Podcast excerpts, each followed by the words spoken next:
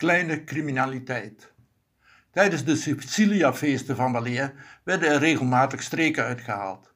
Met een list werd er dan getracht het feest op de een of andere manier te ontregelen. In een zeker jaar vond het feest plaats in het repetitielokaal, de plaats waar voorheen de bibliotheek was gevestigd. De firma Racing zou de hartige hap verzorgen. Het was trouwens nagenoeg traditie dat dit gebraden worst was.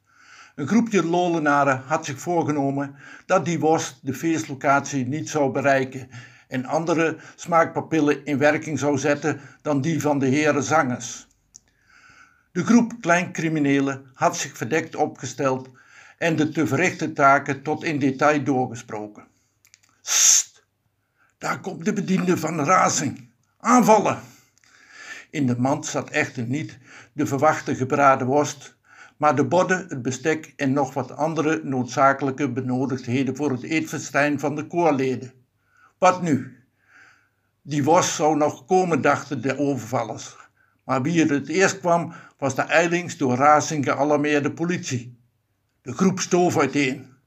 Het kerkhof leek voor een van de snoodaards een goede uitweg, totdat hij in een gedolven graf, bestemd voor een overleden medeprogiaan, duikelde. En daar ben je zo nog maar niet uitbleek, want de Loolse doodgravers verstonden hun vak uitstekend.